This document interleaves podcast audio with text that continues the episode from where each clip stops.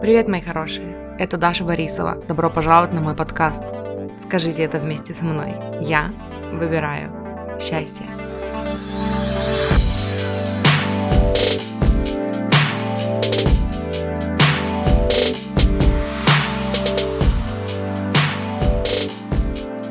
Всем привет, добро пожаловать на мой канал. В этом видео я отвечу на вопросы, которые мы недавно обсуждали на стримах и в инстаграме о самооценке, о родителях, о прощении и о том, как верить в себя и доверять себе. Сегодня у меня получилось спонтанное видео, я собиралась постримить, накрасилась, сделала прическу, но мой интернет-провайдер не смог. Поэтому вместо этого я быстренько набросала вопросы, которые мы недавно обсуждали на стримах или в инстаграме и решила ответить на них в видео и поделиться с вами выводами, к которым мы пришли. И первый вопрос, почему иногда тогда мы чувствуем себя увереннее в обществе определенных людей, чем без них. Это прекрасно, когда есть такие люди, чье общество заставляет вас чувствовать себя лучше и буквально вытаскивает вас на высокие вибрации. Вы чувствуете себя счастливее, спокойнее, веселее, умнее, красивее. Но в таком случае вы как бы впадаете в зависимость от этого человека. И когда он переносит фокус своего внимания с вас на что-то другое, занимается какими-то своими делами или у него просто плохое настроение, вы уже не чувствуете себя таким смелым, уверенным, красивым, способным. Об этом эффекте я уже говорила в одном из своих видео про отношения, я оставлю ссылку на него в описании. В принципе, если эта история про вас, то вы не единственный человек, кто это испытывает. Мы все выросли с мыслью, что внешние обстоятельства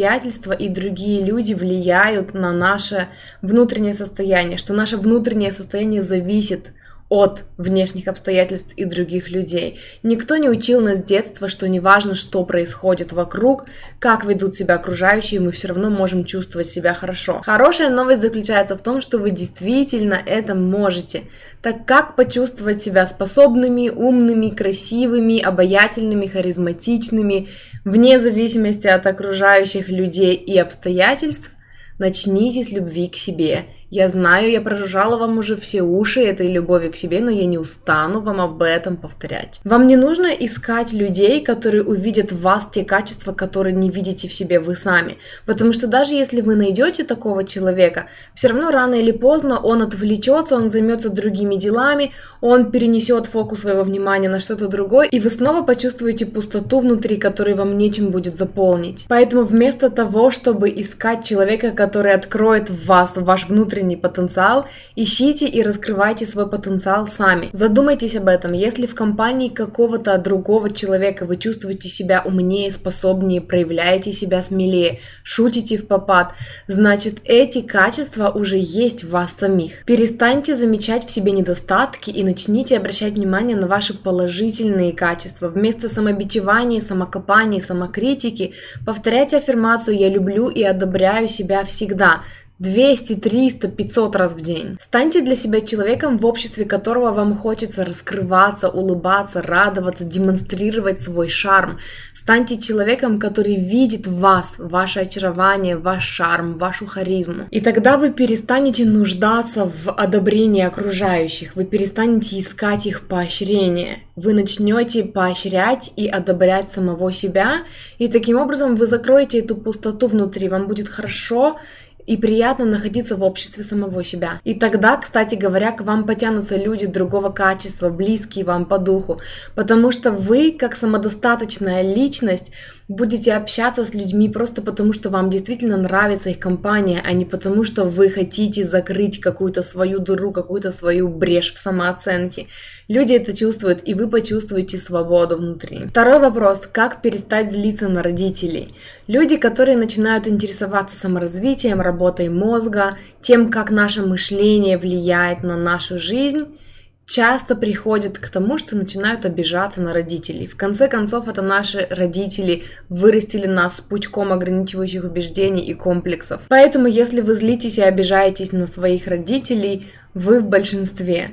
Так зачем же тогда прощать? У Джен Синсеры в книге Несы есть красивая цитата о том, что простить – это значит снять с крючка самого себя. Во-первых, поймите, что какими бы идеальными не были родители, ребенок все равно будет на что-то обижаться. Дети обижаются даже на самых идеальных родителей. Потому что когда мы растем, мы видим все через призму нашего собственного восприятия. Где-то нам что-то недосказали, где-то мы что-то недопоняли, где-то мы не знали какой-то предыстории, каких каких-то подводных камней, не владели всей информацией. Во-вторых, в любой момент времени, какие бы ошибки мы ни совершали, мы всегда стараемся поступить наилучшим образом, исходя из знаний и умений, которыми обладаем в каждый конкретный момент. Так и наши родители.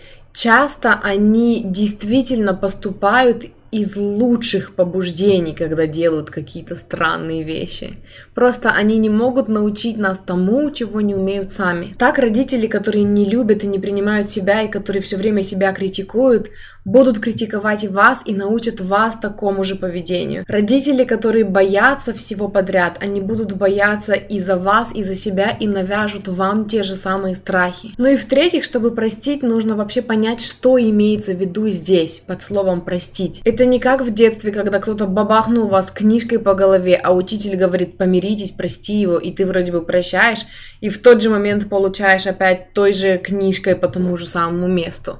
Простить не значит спустить им все с рук и притворяться, что то, на что вы обижаетесь, больше не имеет для вас значения. Нет. Подпростить в данном случае имеется в виду просто перестать таскать за собой старые обиды изо дня в день, из года в год и постоянно снова и снова грустить по тому же самому поводу, что и много лет назад, и из раза в раз это вспоминать и бередить старые раны. Подпростить здесь имеется в виду принять для себя решение, что то, как с вами поступали в детстве, больше не влияет на вашу жизнь и больше не определяет ни ход вашей жизни, ни вас как личность. Принять решение, что теперь вы сами можете за себя решать, во что вам верите, во что нет, как поступать, как выглядеть, что делать. То есть простить значит перестать отдавать контроль над вашей жизнью, над вашим поведением людям и обстоятельствам, которые произошли много лет назад. Теперь о том, как простить. Во-первых, если вы не готовы и не хотите прощать, вас никто не заставит. Для начала нужно вообще захотеть освободиться от этого груза. А чтобы захотеть освободиться, нужно устать таскать его за собой. Поэтому, если вы сейчас не можете, если вы отказываетесь, вы категорически против прощать, не прощайте. Дайте себе время позлиться, пообижаться. Это нормально. В одном из своих недавних видео я как раз говорила о том, что нужно дать себе разрешение испытывать негативные эмоции и не подавлять их. Ссылку на это видео я тоже оставлю в описании. Во-вторых, если вы уже устали и уже готовы освободиться от этого груза, но честно не можете, мне помогли две практики. Письмо и визуализация. Причем ни тот, ни тот не помог с первого раза. На это нужно время и повторение. Возможно, у вас получится с первого раза, возможно, вам потребуется несколько писем, несколько визуализаций. Я писала письма и маме, и папе отдельно, несколько раз. Я рассказывала о том, за что я на них обижаюсь, я злилась, я высказывала иногда в жалкой форме, иногда в обидной форме, все, что у меня наболело, накипело, все, что я хотела им высказать, но не могла. Я рыдала, я ругалась, я злилась, то есть я выплескивала все эти эмоции, припоминала какие-то старые детские обиды и то, как я себя чувствовала тогда. И потом в конце каждого письма я пыталась рассказать, объяснить им, почему я хочу их простить. Причем в первом письме я не смогла ответить на этот вопрос. Я написала, что я даже не хочу тебя прощать. И дальше я писала, почему я не хочу прощать. Среди прочего там были причины как раз-таки о том, что мне кажется, что если я тебя прощу, то то, что со мной произошло, не будет иметь никакого значение, и что своим прощением я как бы дам им понять, что это просто сошло им с рук, и в будущем я как будто бы даю разрешение им вести себя с тобой так же. Потом, через какое-то время, когда я снова поняла, что мне нужно поработать над прощением, я написала новое письмо, с новыми горькими воспоминаниями и обидами, и в конце написала, что я хочу тебя простить только потому, что я задолбалась чувствовать себя плохо из-за этого. И по сути этой причины уже было достаточно, чтобы начать освобождаться, чтобы почувствовать себя лучше. Второй способ визуализация. Суть та же, только вы ничего не прописываете, вы ложитесь или садитесь, закрываете глазки, расслабляйтесь, представляете перед собой или одного родителя, или обоих, как вам удобно, и высказываете все, что у вас накипело, за что вы обижаетесь. Вы мысленно кричите, топаете ногами, визжите, ругаетесь, плачете, вывозите им все-все-все, и когда вы уже выговорились до ощущения внутренней пустоты,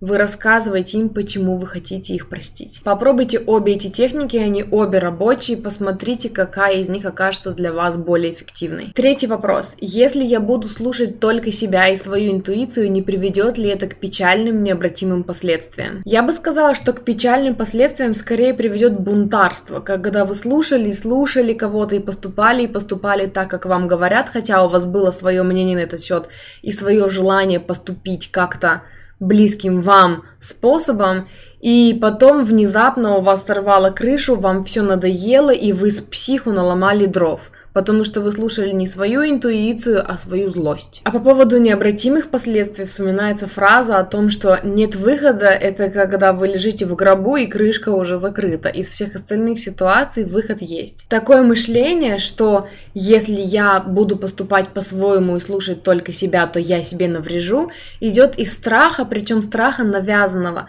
Кто-то когда-то навязал вам мысль о том, что есть кто-то другой, который лучше вас знает, кем вам быть и как вам поступать. И я вас прекрасно понимаю, я сама такой была долгое время. У меня есть видео, где я рассказывала о своем прозрении, ссылку оставлю. Когда вы любите себя и принимаете себя и одобряете себя, вы себе не навредите.